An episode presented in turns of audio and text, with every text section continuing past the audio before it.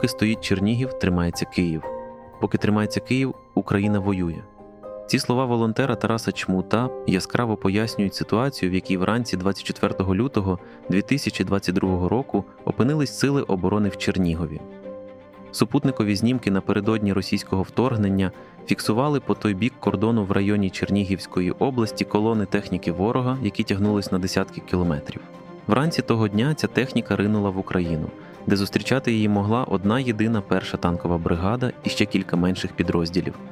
І сили оборони не просто зустріли цю армаду, але й якимось незбагненним чином зуміли її зупинити. Схоже, військове диво втілювали сили оборони Харкова на іншому краю Північного фронту. Українська правда пропонує другу частину заключного епізоду про перебіг воєнних дій в перший день повномасштабного російського вторгнення. Як українські сили, перебуваючи у тотальній меншості щодо окупаційних військ, зуміли втримати Чернігів, Харків та фронт на Донбасі, і як та чому у здавалося би схожих умовах зазнала великої поразки українська оборона на півдні.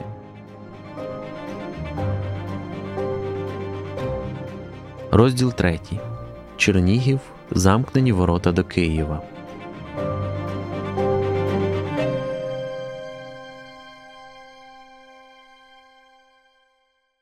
За скільки днів ви б не хотіли взяти Київ, це виявиться майже неможливим без захоплення Чернігова. Наче в часи Русі два княжі гради знову мусили поєднатися в спільній боротьбі. Для росіян Чернігів мав стати важливим хабом для забезпечення логістики власних військ. Офіцер штабу ОК Північ Олександр так пояснював Суспільному важливість міста. Втримавши Чернігів, ми втримали один з основних напрямків блокування Києва з півночі і з сходу. Е, є таке поняття плече підвозу військових запасів. Проварське угруповання, яке прийшло, як я казав, з боку Канатопу, да, через Стьопкіна, вони мали плече підвозу десь до 300 кілометрів. І ви самі розумієте, коли у вас тисяч 15-20 угруповання, і там 3, 5, 6 тисяч одиниць техніки для того, щоб підвести їм все і вести інтенсивні бойові дії, це треба дуже багато техніки. А через Чернігів це плече було набагато меншим вдвічі, і забезпечивши е, рух по трасі, ну є 95 по нашому М01, а вони б змогли вирішити цю задачу більш ефективно. Як і на кожному з напрямків, звідки наступали росіяни, за кількістю особового складу і техніки кратна перевага була не на користь українських сил. Як розповідав журналістам Леонід Хода, командир першої окремої сіверської танкової бригади, через брак сил його підрозділу доводилось діяти нестандартно. Слава Богу, що ми трохи-трохи відійшли від цього плану оборони. Як би це не було прикро признавати, але з такою ордою, з такою масою, з таким противником, ми не бійці були і не готові були в чесному полі з ними воювати, тому що нас би просто змели пусту, і вони би зайшли в Чернігу дуже легко. Тому ми були вимушені їх розпорошити і заставити воювати там, де нам це потрібно було. В Чернігові так, вони бомбили Чернігов, але нам потрібно було їх підпустити подальше від границі і витягнути на себе. Якщо противник сильний, приходиться воювати на своїй території, частково віддати територію, витягувати його і малими групами вже завдавати йому шкоди то там, то там, то там, тим знекровлюючи основні його бойові підрозділи. Саме про таке пускання крові розповідав Валерій Залужний в інтерв'ю виданню Тайм як про одну зі стратегічних цілей.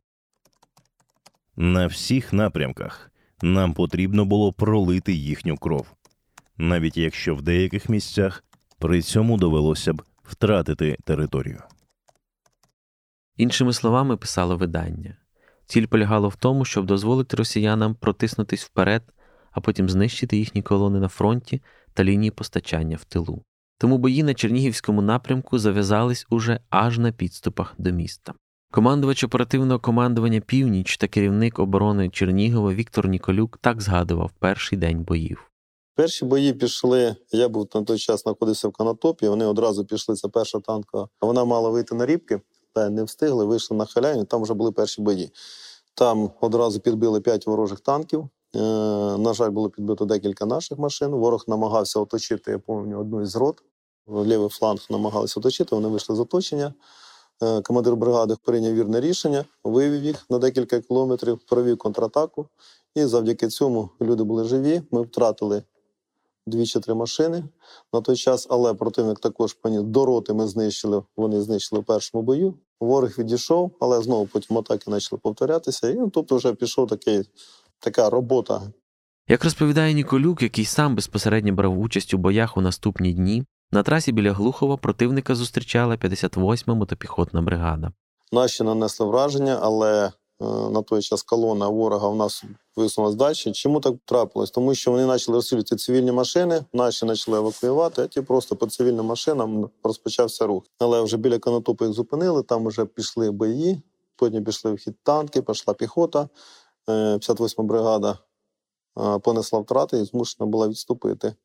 А перша танка, вона поки закріпилась навкруг Чернігова і тут стояли. Великий внесок оборону робили прості люди. Ніколюк запам'ятав кілька дуже яскравих епізодів. Ну і звичайно, тут дуже велика повага до місцевих жителів, які надавали інформацію, яка йшла по переміщенню ворога, які ламали показчики на дорогах, щоб вони не знали, хто куди їде, які робили завали, які робили котелі Молотова, скажімо так, зливали паливо. Це окрема така історія. Весь час люди нам повідомляли, що там чи там є здійснення ворога. Завдяки цьому ми наносимо враження, причому таке доволі таке суттєве.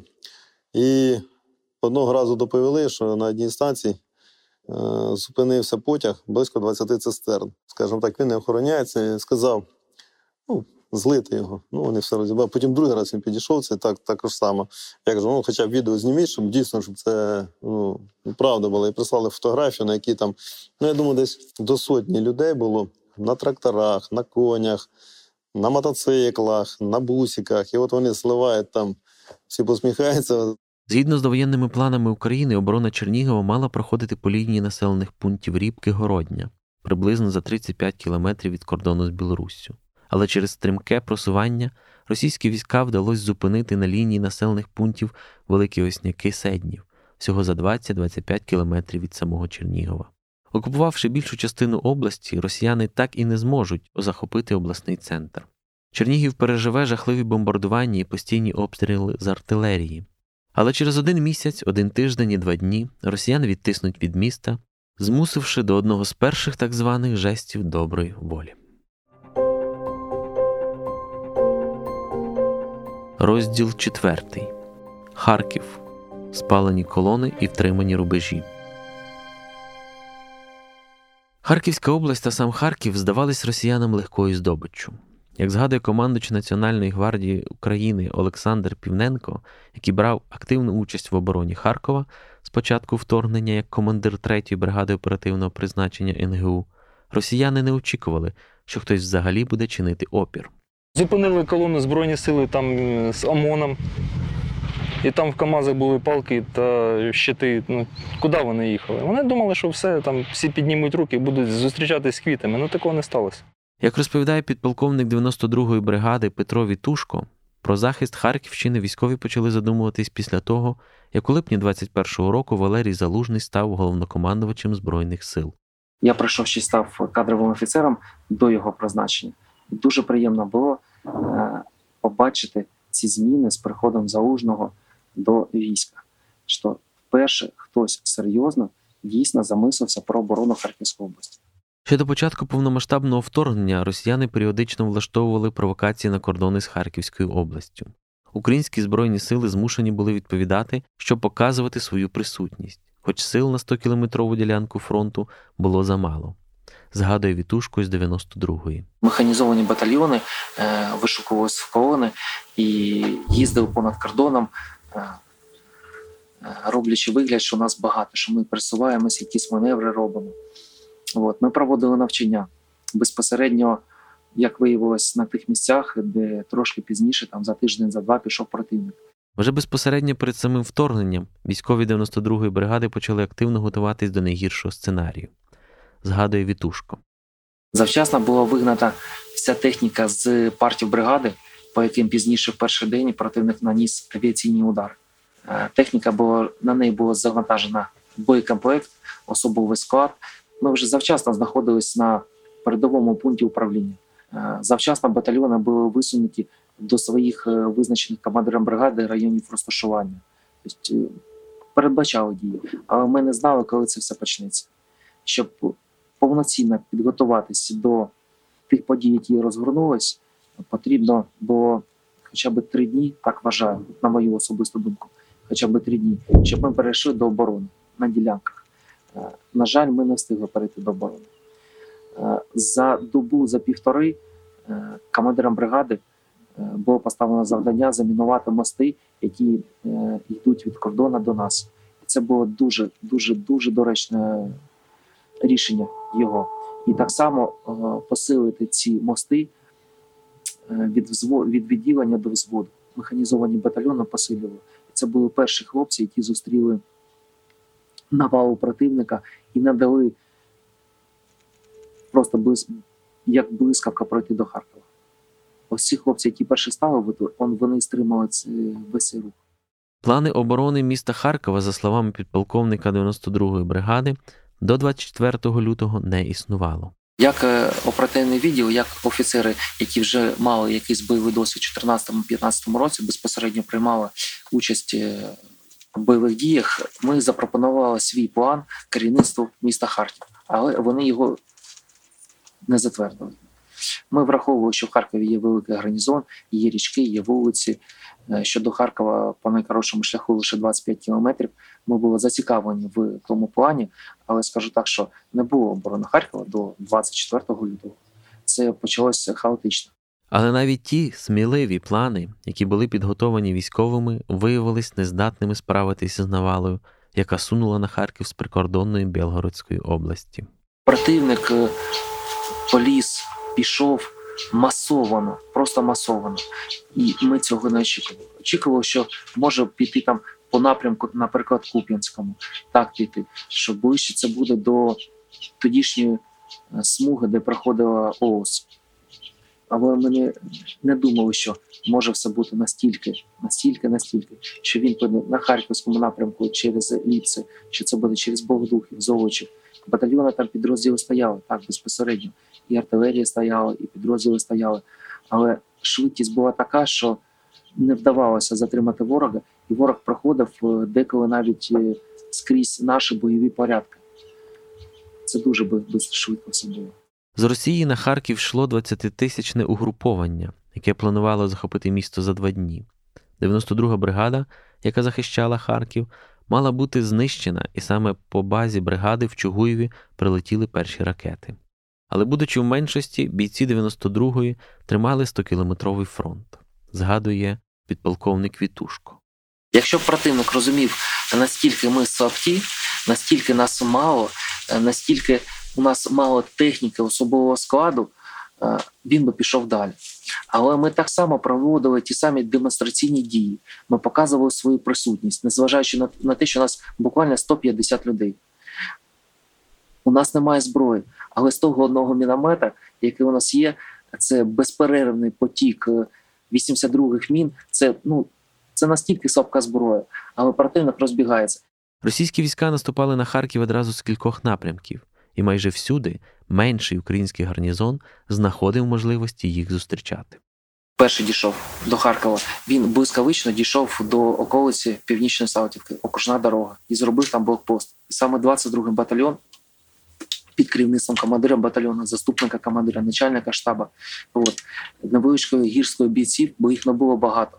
От, там 20 чоловік, нехай було, і два танки, відбив цей, цей блокпост, от, знищив противника, змусив відступити від міста Харків на відстань кілометр півтора. От, та потім протягом багатьох, багатьох місяців тримав противника на відстані. На окремих ділянках Збройні сили стикнулися з серйозними проблемами.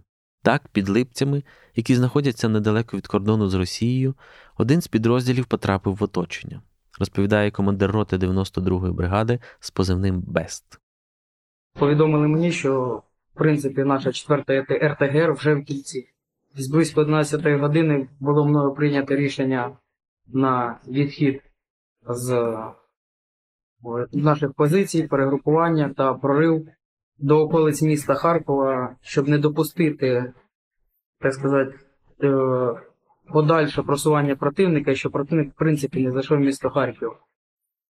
При відході ми вийшли на колону противника, зав'язався бій, але вийшли не повністю всією ротою, а вийшли двома машинами.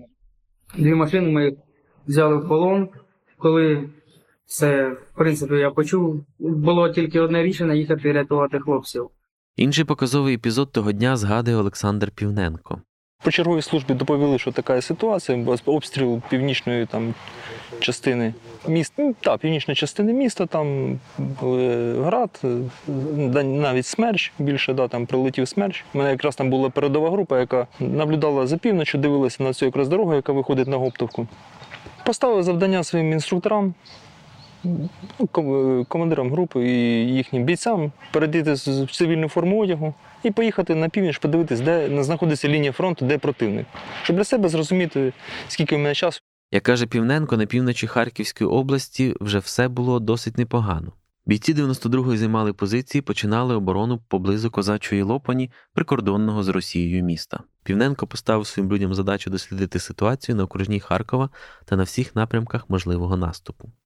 В цей час до мене поступила команда від начальника східно-територіального управління допомогти нашим танкам на циркуна. Я взяв з собою е, три БТР 4Е, буцефали, машину для аеророзвідки і сам командну машину, це в мене був кугар. І ми тою колоною помчали на швидкості, тому що треба було виконувати по окружній дорозі на перехресті Циркуновський напрямок. Вискочили, десь швидкість у нас 100-110 була. Вже під'їжджаючи до, до цього перехрестя, ми вже побачили там. е, На той час я думав, що то наші. Але то був перший танк передової групи противника, за яким мала йти колона ворожої техніки. Ми ж на швидкості залетіли прямо до них на блокпост. да. Ну і наші БТРи не подвели. Да. Перший танк був знищений, БМП було знищено. Противник посадочкою пішов собі в той напрямок, з якого прийшов. Таким чином, ми перші танки не пустили до міста. Попри тотальну перевагу живій силі та техніці, попри напружену ситуацію і навіть попри прориви оборони на підступах до Харкова, росіяни так і не змогли 24 лютого прорватися у місто. Ті танки та диверсійні групи, які змогли пробитись у Харків наступні дні, як і хотіли, залишились у місті назавжди. Але, як кажуть, був нюансик. Не маючи можливості захопити Харків, росіяни почали його руйнувати, кожного дня обстрілюючи артилерію та ракетами. Це було жахливо, але як резюмує Тарас Чмут, головне було те, що місто не здали. Харків, який скільки 30 кілометрів до кордону. До центру хай буде 50. Вони не змогли зайти туди. 92-га, Нацгвардія, прикордонники, курсанти, студенти, люди. Ну там спалили 20 тисяч їхніх колон, розбили і так далі. Да, з великими втратами, але Харків вистояв. Вони не очікували, що лінія фронту і війська на сході, на Херсонщині, на півночі будуть прям вгризатися і стоять до останнього. Е, Вони не змогли сходу взяти, окрім Херсону, сходу жодного міста. Розділ 5. Кримський прорив росіян.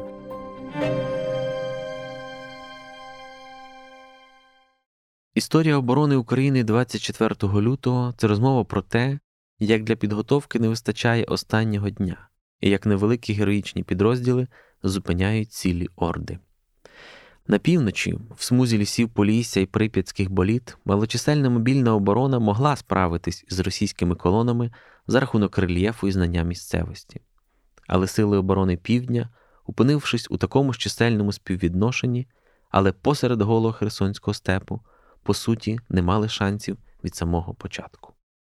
Ми повернулися якраз відрядження до Херсону. А, і я тоді, коли був в Херсоні, я зранку стрибнув в машину і з своїми хлопцями поїхав вздовж адмінкордону з окупованим Кримом подивитися, що робиться. Пригадує Сергій Притула. І я балакав з прикордонниками, кажу, хлопці, що там, як? Та все нормально, там ніяких пересувань з їхнього боку не бачимо, в разі чого ми готові.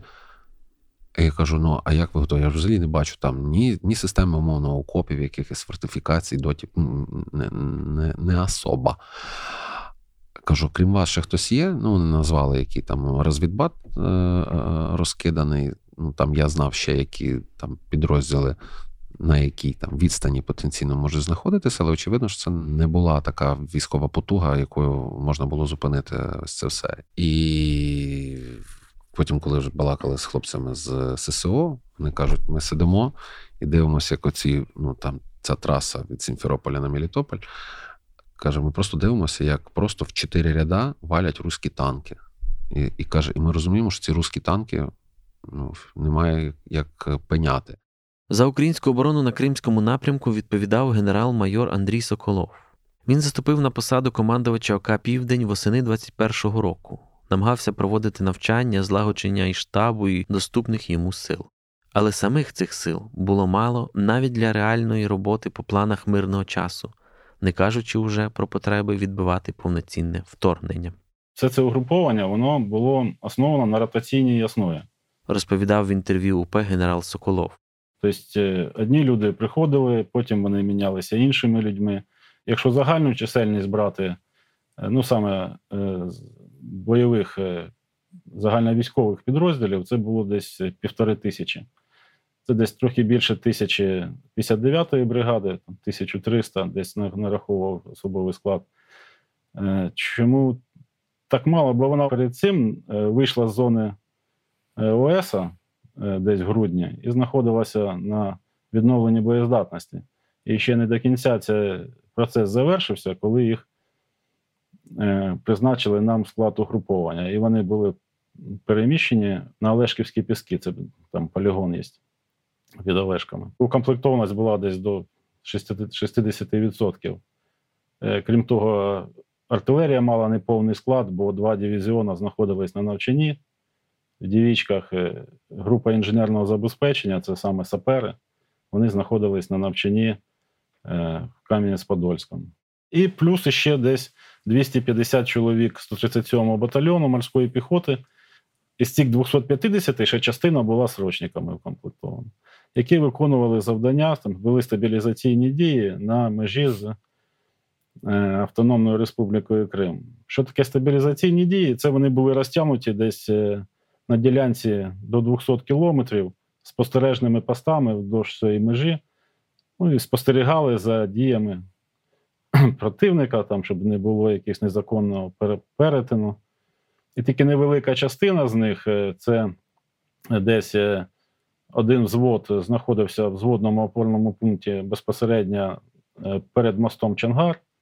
Десь до взводу було біля КПВВ Каланчак, там теж був опорний пункт взводний. І один взводний опорний пункт це біля села Каїри, це, можна сказати так, Чаплинський КПВВ, ну він це напроти заводу Титан. От хто зустрічав перший день противника, це от три взвода, взвод на трьох взводних опорних пунктах. От навіть ротою не, не можна це назвати, тому що вони всі були на окремих напрямках. Ну, безумовно, цього було недостатньо навіть для ведення стабілі... стабілізаційної операції під час загострення передбачалося мати до двох бригад. Одна на Херсонському напрямку повинна була виконувати завдання, вести стабілізаційні дії, одна на Мелітопольському напрямку. Ну і цей батальйон, який як передовий підрозділ на безпосередньо на межі. Але я навіть і цих сил на той час не мав, мав тільки одну бригаду. На Мелітопольському напрямку взагалі ну, не було сил. Я туди відправив свій резерв танкову роту, щоб хоч якось прикрити Мелітопольський напрямок. Дві бригади були передбачені планом так званих стабілізаційних дій. Тобто, якби противник із Криму почав діяти так, як робив це на Донбасі в 2014 році, під прикриттям цивільних, засилаючи ДРГ та якісь загони під чужим прапором. На випадок повноцінної ескалації, за словами Соколова, план був ще потужнішим. Ще був план на оборону. Там передбачалося чотири бригади: дві механізовані або загальновійськові, і дві бригади ТРО. Розумієте, чотири бригади і одна бригада це безумовно, що недостатньо. Я на бригади ТРО, це Херсонська була признана і Запорізька. Ну, якби взагалі не розраховували, бо нам їх так і не надали. І вони навіть на початок війни не були зібрані. Тобто, ну, бригади того існували вони були сформовані, але команди на їхній збір і передачу нам і застосування їх ну так і не поступило. Я в своє підпорядкування отримав Запорізьку бригаду, це 110-та, в кінці доби 24 лютого. Можна дискутувати про Херсонщину, але ми були на цьому напрямку десь з літа і пробували там працювати з військовими, і там реально сил було дуже мало. Розповідає Тарас Чмут із Повернись живим. Чого сил мало було? Тому що в армії не хватало людей. Там, хто би що не говорив, там від сили була бригада, хоча по факту 137-й ОБМП з купи приданих сил і засобів поселення. Нам фізично не вистачало людей для того, щоб тримати таку величезну лінію. І збільшувати армію до там 300-350 тисяч означало б збільшення суттєвого бюджету. Була позиція президента про те, що в нього інше бачення. Тому вийшло, як вийшло. Але якби військові не готувалися, ми б програли повністю. Соколов пригадує, що ввірена йому 59-та бригада 23 лютого отримала наказ виходити із полігону в Олешках, але ранок вторгнення застав основну частину на тому ж місці. Бригада пробувала організувати оборону в Олешках, але ворог просувався з такою силою і швидкістю, що оборонятися не вийшло, і бригада відступила в бік Херсона. Російські війська отримали оперативний простір для справді великого просування. Їхні колони надвечір зупинилися на підходах до Мелітополя, бо, як припускають, у них просто закінчилось пальне. В цей момент генерал Соколов зробив останню спробу врятувати ситуацію. На кінець 24-го нам е, дали додаткові сили. Це був полк Національної гвардії, патрульно охорони громадського порядку, і 110-ту бригаду ТРО. Е, ми спробували закріпити. Мелітополь на той час був ніким не зайнятий. Війська противника підійшли на околиці Мелітополя і знаходились там. Нам вдалося нанести там вогневе ураження по колонам. Тоді дуже добре спрацювали наші урагани і накрили колону з артилерії противника. Ми в ніч зробили з Васильівки марш, зайшли в Мелітополь. Але, на жаль, цих сил, що у нас було, виявилось недостатньо. Ну, ці два батальйони неповних Національної гвардії. 110-та не заходила в Мелітополь, тому що у них навіть техніки не було. Але, на жаль, нам не вдалося там виконати завдання, втриматись. Влада у Мелітополі, як то кажуть, лежала на землі і мог підняти хто завгодно в той час. Ніяким чином там не був організований ні супротив, ні оборона.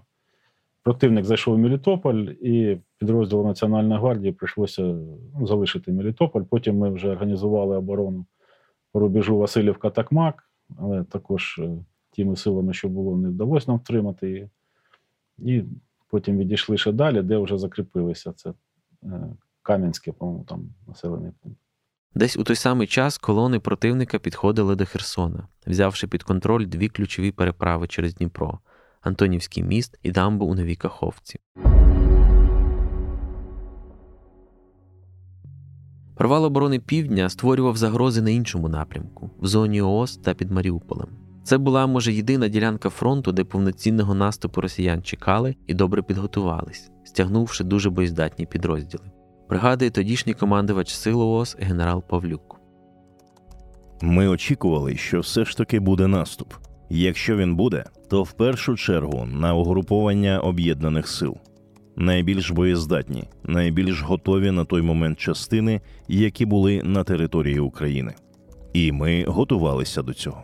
За три місяці були вже обладнані та фортифікаційно посилені всі позиції, зроблені інженерні загородження на всіх дорогах, проведені заходи з виведення військ із під удару. Ми всі були розосереджені, всі резерви змінені позиції, всі командні пункти теж змінені позиції, обладнали безліч хибних опорних пунктів. Військові готувалися до війни тими силами, які мали і могли. Ми з залужним тоді бачились ну раз в три дні, раз в два дні, як на роботу. Пригадує Тарас Чмут. Були плани, були детальна розвідувальна інформація по групах противника, де звідки що. Військові готували свої сили по тому, як протидіяти по можливих сценаріях. Питання в який сценарій. От прям такого, як вийшло, я не певен, що всі вірили в це. Спроба виходу на кордони Донецької і Луганських областей була найочевидніша. Їх включили повністю, відповідно, зараз буде двіж. Відповідно, командувач ОС Павлюк, герой України, це одне з призначень, з яким нам дуже пощастило. Він готувався там тримати нормальну оборону, як це вести бій. Розповідає сам генерал Павлюк. Ми розуміли, що буде удар по флангах, розсікаючі удари. Тому основні резерви зосередили на Маріупольському та Луганському напрямках. Так воно і вийшло, як ми спланували. Тому перший день, перші масивні удари, які вони запланували, пройшли не дуже. Тобто, навіть по моєму командному пункту, перший ракетний удар, який прийшов. Всі люди знаходяться в укриттях, управління не втратили, тільки зруйнували споруди. І решта частин дуже успішно виконували задачі. Луганська область була оточена з трьох сторін. Багато підрозділів попадали під ризик оточення, але все було оперативно перегруповано. Наше угрупування мало бути відсічене та оточене, а потім знищене. Тому удар був охоплюючий і розряджаючий. І такий удар був в сторону Маріуполя. Між ним і Волновахою вони кидали все, що могли. Найбільшу частину корпусу ми там знищили. Але удар із заходу, з боку Мелітополя, все ж таки дав відсікти Маріуполь від основних сил. Ми зробили перегрупування і підготували одну бригаду до контрудару, щоб робити коридор. Але це врятувало весь південь, бо вони зняли все угрупування, що йшло на Миколаїв та Одесу, і кинули, щоб не допустити нашого прориву до Маріуполя. Слово Маріуполь ще судитиметься стати символом невимовних страждань, небачених воєнних злочинів та неймовірної стійкості української армії. Найбільш прикро за всі жахи, пережиті цим і десятками інших міст, що українське командування точно передбачало плани Росії, згадує генерал Соколов. Ми очікували, тому що на всіх командно-штабних і навчаннях, і воєнних іграх ми розглядали наступ противника з півдня, і фактично він так і діяв, як ми і передбачали. Перше завдання його буде це захват е, мостів, переправ через Дніпро. А друге завдання це Мелітополь і на е, Маріуполь для того, щоб створити сухопутний коридор. Як ми передбачали, так він і діяв. Нам не вистачало сили засобів. Ми ж починали війну в складі мирного часу, в мирному штаті. Тобто не було створено додаткових формувань військових. Те, що було, тим і розпоряджалися.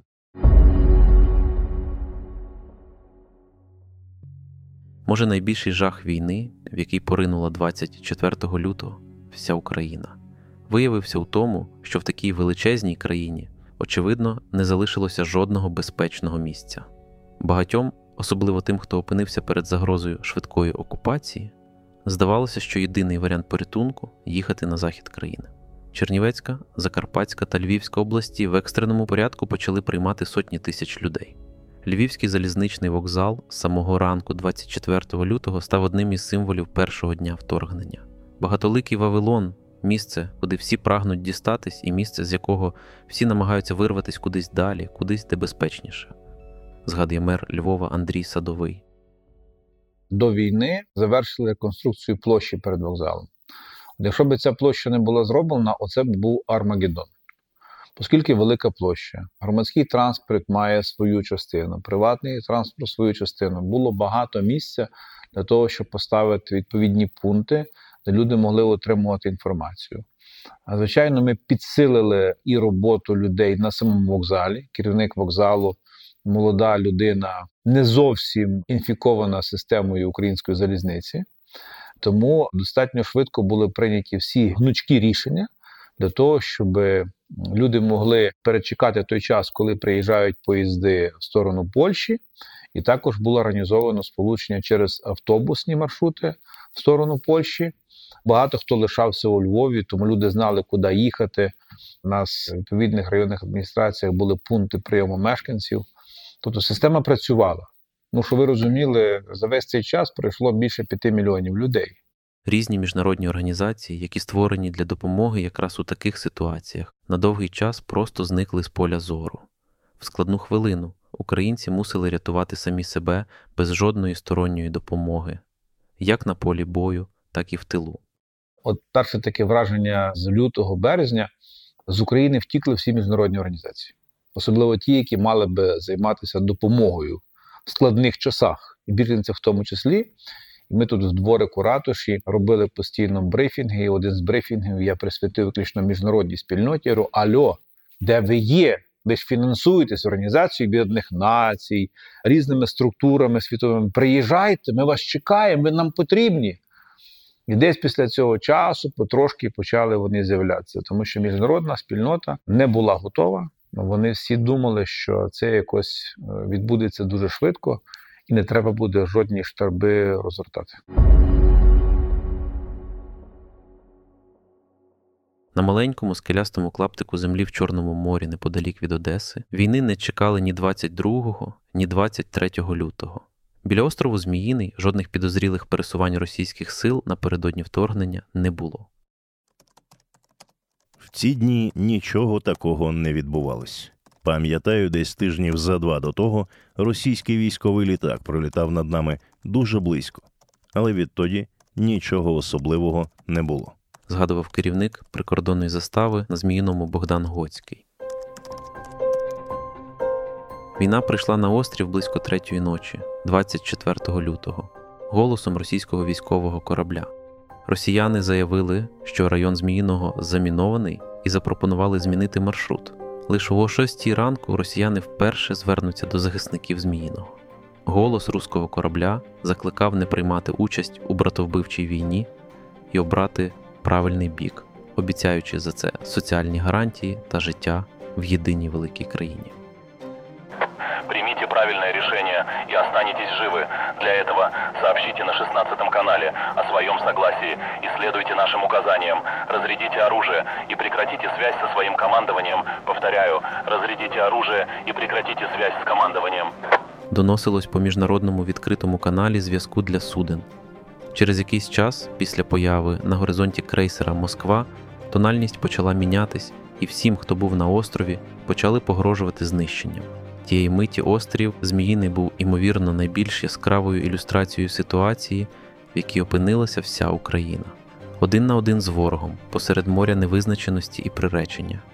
Але навіть попри це, всупереч цьому, близько шостої вечора вся зібрана за день лють та зневага виплеснулись у відоме послання російському кораблю. Послання, якому судилося стати одним із найбільш духопідйомних гасел і справжнім символом цієї війни. Послання, яке звучатиме в перший день на кожному клаптику української землі, куди б не поткнулись російські окупанти. Нахуй, нахуй, нахуй.